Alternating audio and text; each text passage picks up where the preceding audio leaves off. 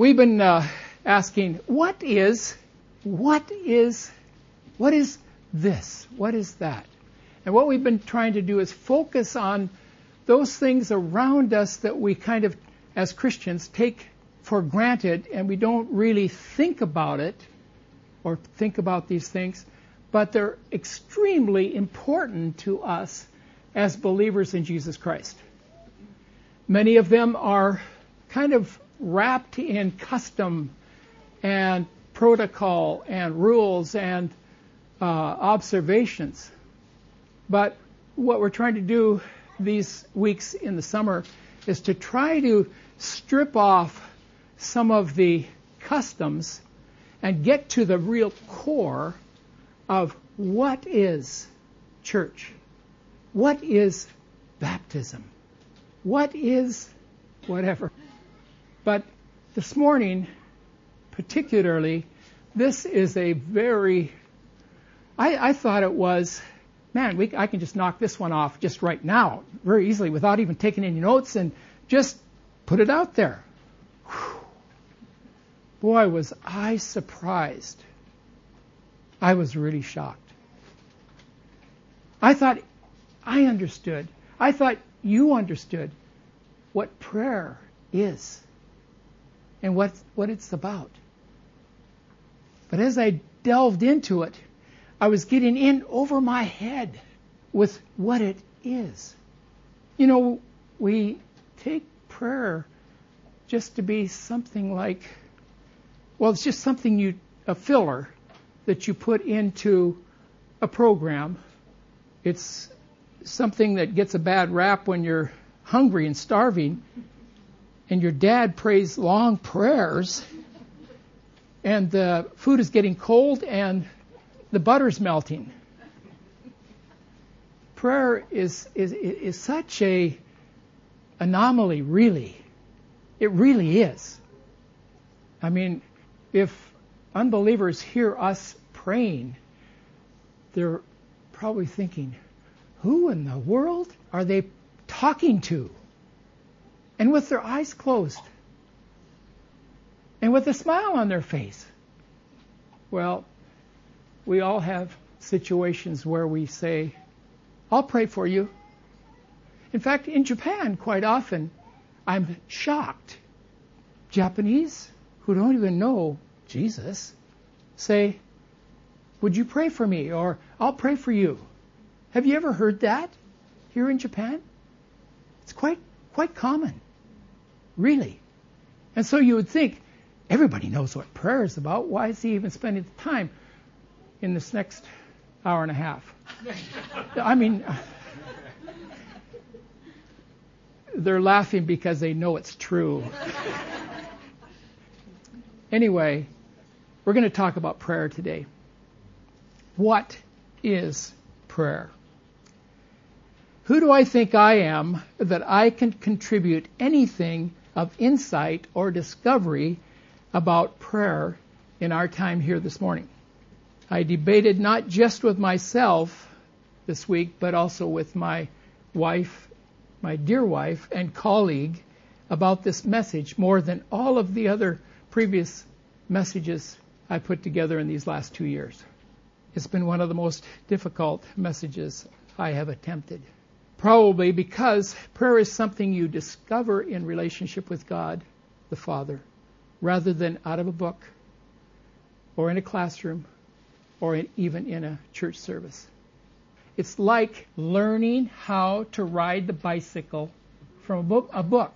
How many of you learned? You, you, you bought a book. It was called "How to Ride a Bicycle." Did anybody see that bestseller? Not a person. How many of you ride bikes? And not one of you read the book? I'm going to write a book. How to ride a bicycle. It's probably going to be just as hard to describe as this message is. But one of Jesus' disciples requested Jesus, Lord, teach us to pray, just as John the Baptist taught his disciples to pray. And so we have in our legacy as Christians, in our treasure trove, we have prayers. And we have prayers from this saint and from this apostle and from this person.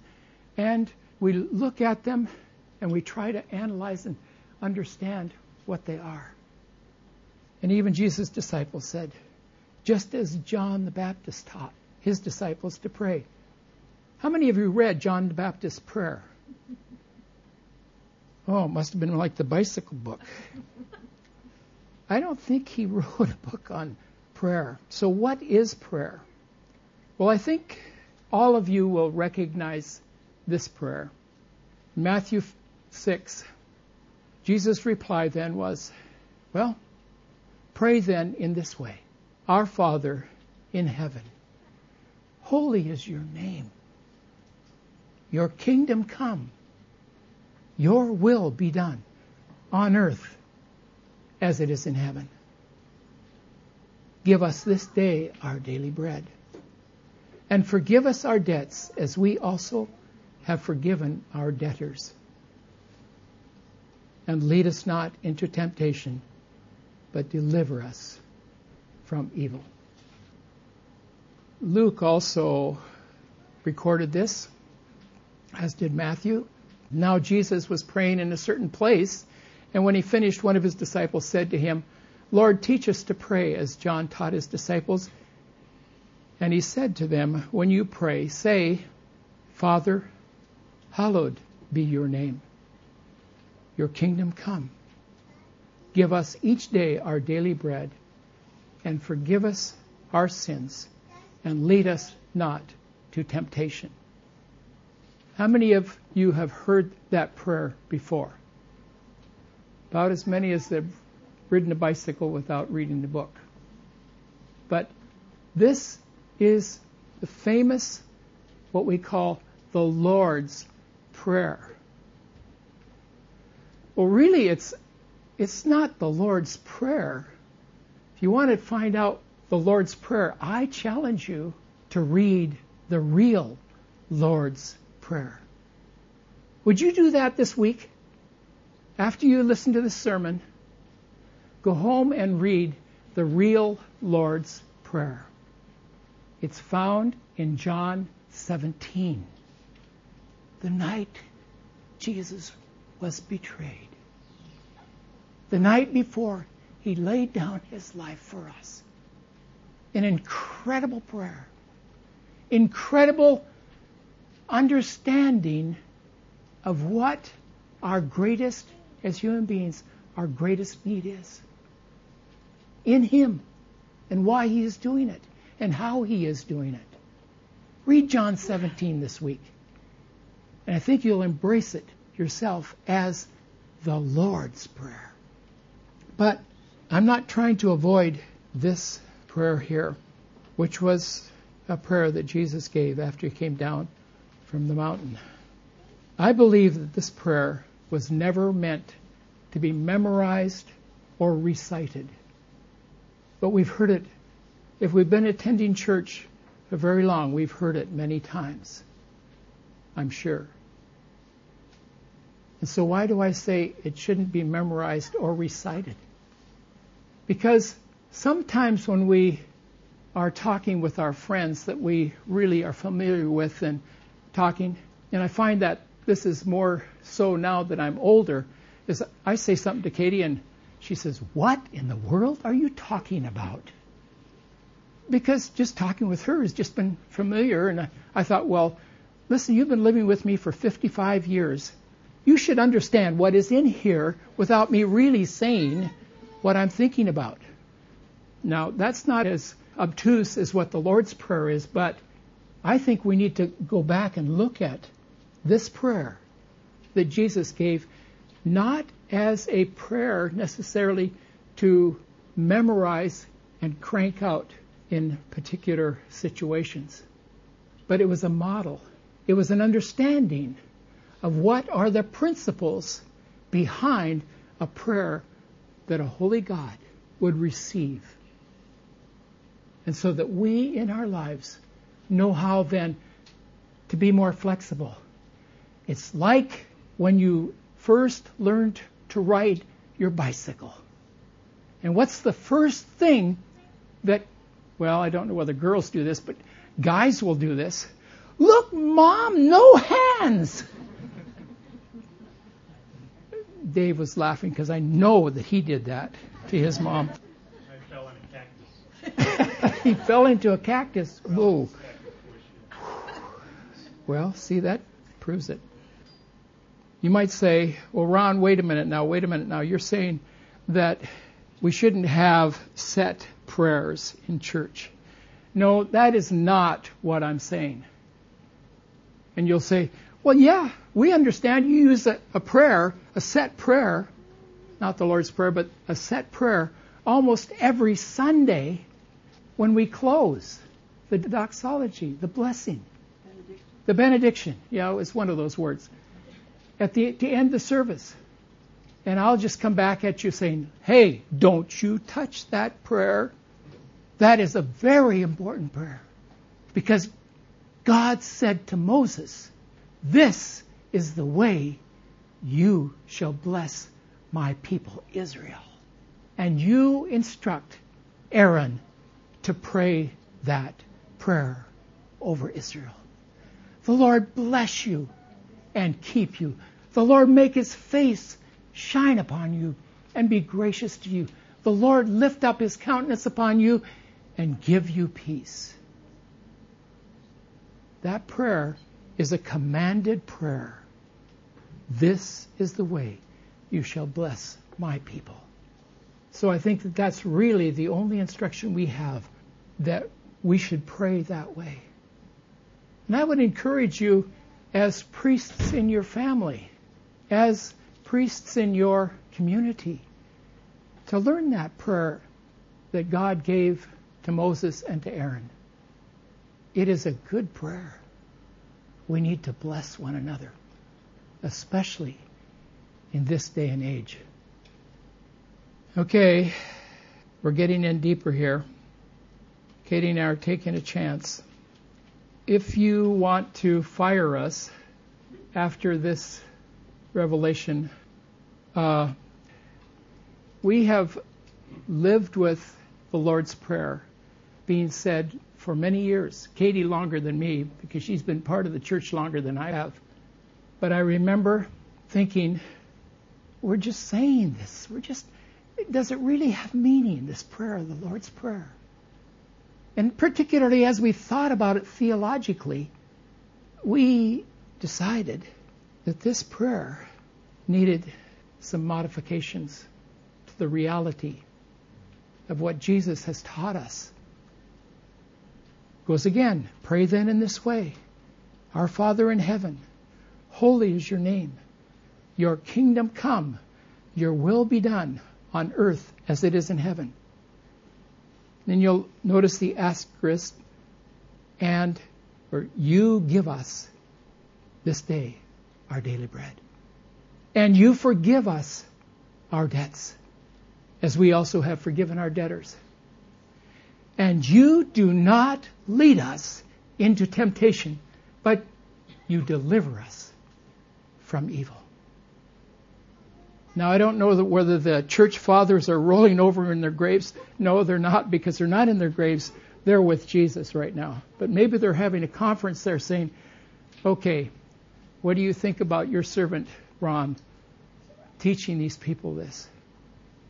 I hope that it causes a lot of stir in the church. I hope we'll talk about this, we'll think about this, we'll discuss it at our tables and in our family, with our friends. Do we have to beg the Father? Do we have to beg for our meals? Well, not in rich, wealthy Japan. Where do we get this from? Where does our daily living come from? It comes from Him. In fact, just before Jesus taught this prayer, He said, Your Father already knows what you need. He knows what you are in need of. But He taught it, apparently, this way. But we think that there might be, and I'm not a Greek scholar, and I lean on Makiko pretty hard, but She's not even a Greek scholar. Where is the implied you? Where is the implied pronoun there? Give us this day our daily bread. What is theologically unstable about saying, You give us this day our daily bread? And you forgive us our debts as we also have forgiven our debtors. And then get this one. And you do not lead us into temptation, but you deliver us from evil. James says, God does not tempt anyone. God does not tempt. And so if you say, do not lead us into temptation, God does not lead you into temptation. The only one that was led was Jesus himself, led by the Holy Spirit into the wilderness to be tempted. God does not lead us into temptation. We are led into temptation by our own hearts and our desires. And the enemy, the tempter, is the one that leads us into that. But Jesus, for the sake of all humanity, walked the path of those who did not know the redemptive love of the Father. And so he brought his Son through every temptation that we have ever experienced. And probably some of you are thinking in the back of your mind, well, no, Jesus never was tempted like I'm being tempted right now. Oh, yes, he was. Oh, yes, he was. It says he was tempted in all points like as we are, yet without sin. I have come to appreciate this prayer very much this last week. What is prayer? Pray then like this Our Father, is a person. He's very personal to us. The word father implies something. What does it imply? When you call somebody dad or you call someone father, what does it imply? Boy, I thought that was a simple question.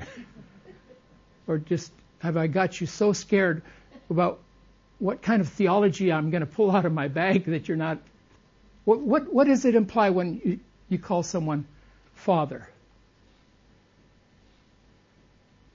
Our Father is a person. In heaven, his position. Holy is your name. It's a praised, praised position that he is in. Holy is your name, to be praised. Your kingdom come, your will be done on earth as it is in heaven. Powerful. He is powerful. You give us this day our daily bread.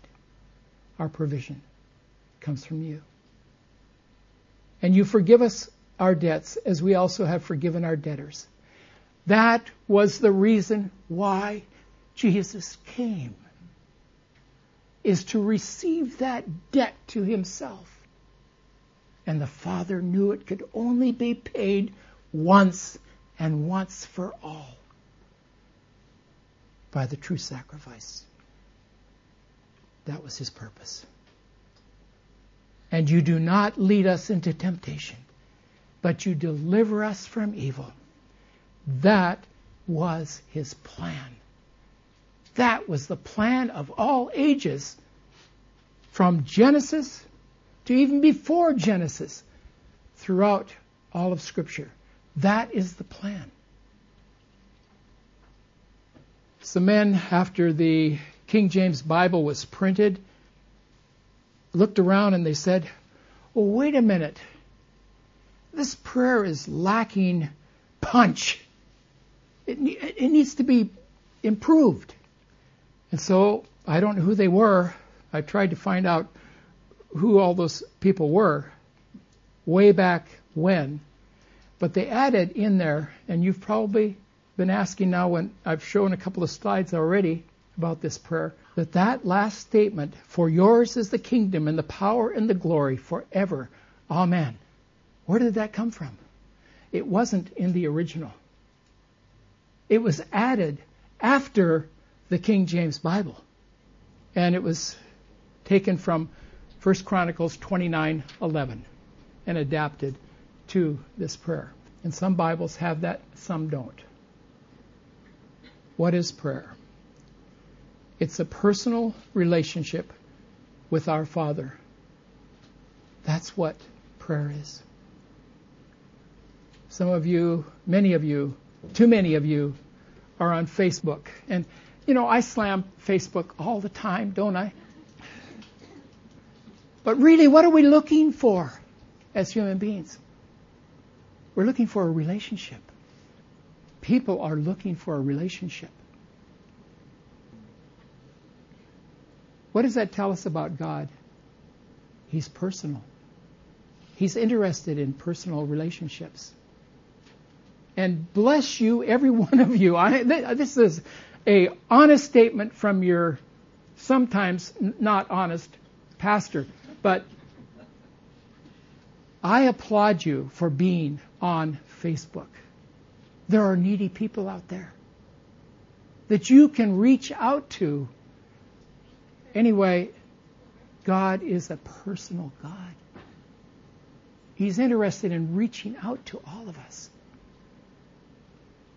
Philip said to Jesus, Lord, show us the Father, and it is enough for us. Jesus said to him, Have I been with you so long, and you still do not know me, Philip? Whoever has seen me has seen the Father. You can tell something about the parents by watching the kids. Are you God's kid? Somebody's watching. And it reflects on your Father. Jesus is now with the Father at the right hand as our advocate. Here's something I discovered at ICF just a few weeks ago.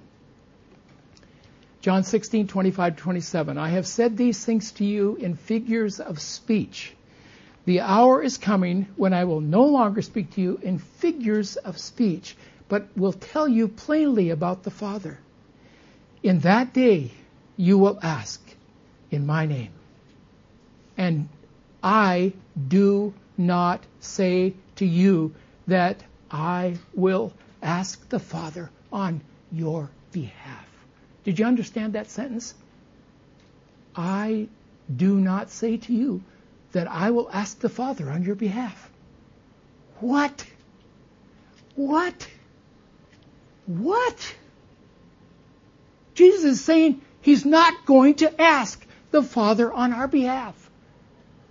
What? That just blows. It blew my mind. What does that sentence mean? You know what it means? Jesus will not ask the Father on our behalf. Why? Because he's introduced us to the Father already. And we have, in the name of Jesus, full access to the throne of God our Father. He is our Father who art in heaven. That's the reality of what Jesus was saying. Oh, Jesus, Jesus, Jesus, Jesus, please, please hear my prayer. No, no. We can go directly to the Father in the name of the Son because of what the Son has done for us. Because He's given us a relationship with the Father. Think about that this week. Think about that. Does that mean something to you in your relationship as a Christian with God the Father? He is your Father. And as your Father, come in His name and say, Father, I've really been struggling this week. I need your help. Father, this friend of mine, I'm concerned about her or him. Would you reveal yourself to him? Help me to speak the words that he will understand who you are and that you care and you, you've given yourself for him. Father, Father, be careful. Be careful here, particularly in Japan, of just using the name God. Being translated into Japanese is so not understood. Kami. Kami sama. Call him Father. Call him Father. Make a habit of it. Because that is who you are going to through Jesus Christ. You have direct access to the God, the Father of heaven. Wow. What I did in this outline, and I'll just go real quickly, and you, you can do it as well. Pick out the verses in Matthew 5, 6, and 7 and see how many times they refer to Father, Father, Father, Father, Father, Father. He is your personal Father. Acknowledging his position in heaven. Where is he? Where is our Father? Where is our Father? He's on the throne in heaven. He's in heaven. That's a long way away. No, not for him. He created this ball that we're standing on, and he can reach out and do whatever he, he needs to because he's in heaven, viewing. He's above all. It's his position. And not only that, he's inside of us. The Father of heaven has instilled in me the DNA that I need as the Son of the Father. The spiritual DNA. Let your light shine before others so that they may see your good works and give glory to your Father who is in heaven.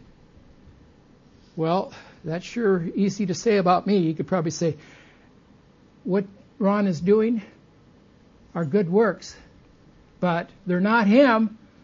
It's his Father in heaven. I wish people would say that more often about me and you. And then agreeing with our Father's name to be praised and not profaned. You know, today, in our day and age, Facebook and FaceTime and TV and just multi multimedia, there's a name that is being used and it's on our lips sometimes. OMG. You hear it all the time. Don't take his name in vain. Be careful. Erase that. Ask the Holy Spirit to erase it from your vocabulary. We want to praise his name. His name is above all names. It's not to be profaned. Give glory to your Father who is in heaven. You therefore must be perfect as your heavenly Father is perfect. You're just like your dad. Wow, I hope somebody says that to me. You're just like your dad, your Father in heaven. What is prayer? affirming our Father's kingdom and will, has power on the earth. And when you fast, anoint your head and wash your face, that your fasting may not be seen by others. It's so easy for us to draw attention to ourselves, isn't it? But we want to affirm where our power, where our life, where our strength comes from. He's the all powerful one. His kingdom and His will are at work on the earth. Wash your face that your fasting may not be seen by others, but by your Father who is in secret. and your Father who sees in secret will reward you. What is prayer? Knowing the Father brings provision. You give us this day our daily bread. And when you pray, do not heap up empty phrases as the Gentiles do, for they think that they will be heard for their many words. Do not be like them, for your Father knows what you need before you ask. You know that that particular verse, your Father knows what you need before you ask. When does that come in that Sermon of the Mount? Well, you see the reference there, so you can kind of guess where it fits in the Sermon on the Mount. It's right before, right before what we call the Lord's Prayer. So he's saying, Your Father knows what you need before you ask. And that's one of the reasons why Katie and I were able to take the liberty and say, You know, you give us what we need, our daily bread. That's why we were so bold to do that, as we had that reference just before that prayer. Take your Bible and rever the words that are there. Don't abuse what I'm talking about right now. Hold them as holy, but yet bring yourself to a place of putting yourself right into the words and the meaning, applying it to yourself. I encourage you to do that. Your Father knows what you need before you ask Him. Does that mean that I don't ask? No. We're not saying you can't ask anything in prayer. That's not what we're saying here. Because God knows. But you know, sometimes what happens in your family is if you're just a, a new uh, driver, your dad has the keys, and you go to him and say, Dad, can I have the keys to the car? And he says, why? What are you going to do? Well, I want to go over to my friend's house across town.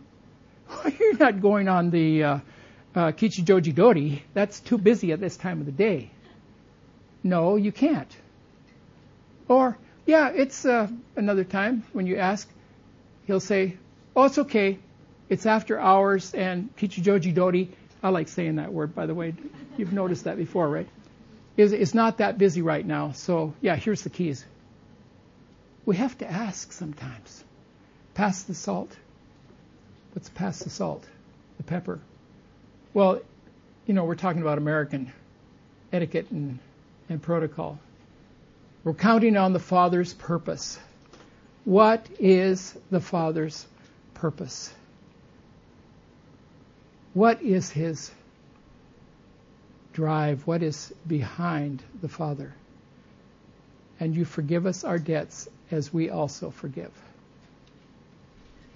In Matthew 7, after the Lord's Prayer, Jesus says, Judge not that you be not judged. With the measure you use, it will be measured to you. Beware of false prophets. Thus you will recognize them by their fruits. That's all in the same passage. And you hear it so many times. Don't judge, don't judge, don't judge, don't judge. But we're not the judge. We're not the judge. But if somebody is doing something harming some brother or sister by what they're teaching or, or acting or whatever, and we see that they've got a mean spirit about them, we're not judging. What we're doing is we see this fruit of your words that are not appropriate, you're hurting somebody, you're hurting people, you need to watch your words, brother, sister. That's just discerning the fruit of what you see. Be aware of false prophets. Thus you will recognize them by their fruits. And we need to be discerning, particularly in the body of Christ, and particularly in the Christian community today, there is a lot of misinformation in Christian media today. And we need to be watching. What is the fruit of this? Where does this lead? what will this lead to in the church? Let's be discerning, not judgmental. Who is it that sends a person to prison? It's not the person who's accusing them. It's the judge who says, You are sentenced to so many days in prison. We're not the judge. God is the judge. He's the one. We're just observing the fruit. And when we're concerned about the body of Christ, we need to speak up. And we need to go in love and concern to that person and be honest. And then finally, trusting the Father to reveal his plan. You do not lead us into temptation. And here's the story that Jesus tells just before he ends the Sermon on the Mount. It's about a wise man and a foolish man. And he says that the wise man built his house upon a rock. And when the winds and the rain and the waves came, the house stood firm on the rock. What does that speak to me? Of the Father's plan. He desires that our lives be built on the rock, Christ Jesus. That we're firmly grounded in Jesus and His Word. And so that when things come at us from here, this side and that side and the other, and seeks to undermine our foundation, we are firmly planted, firmly fixed on the rock. And that's what we desire for every one of you. That we be firmly, firmly founded on the rock. Father, we thank you that you are the one who is looking on. You've done all you could to redeem us and bring us to yourself. And you show yourself to be a true Father. We thank you. We thank you from the bottom of our hearts for what you've given us. We give you praise and thanksgiving. In the name of your dear Son, Jesus. Amen.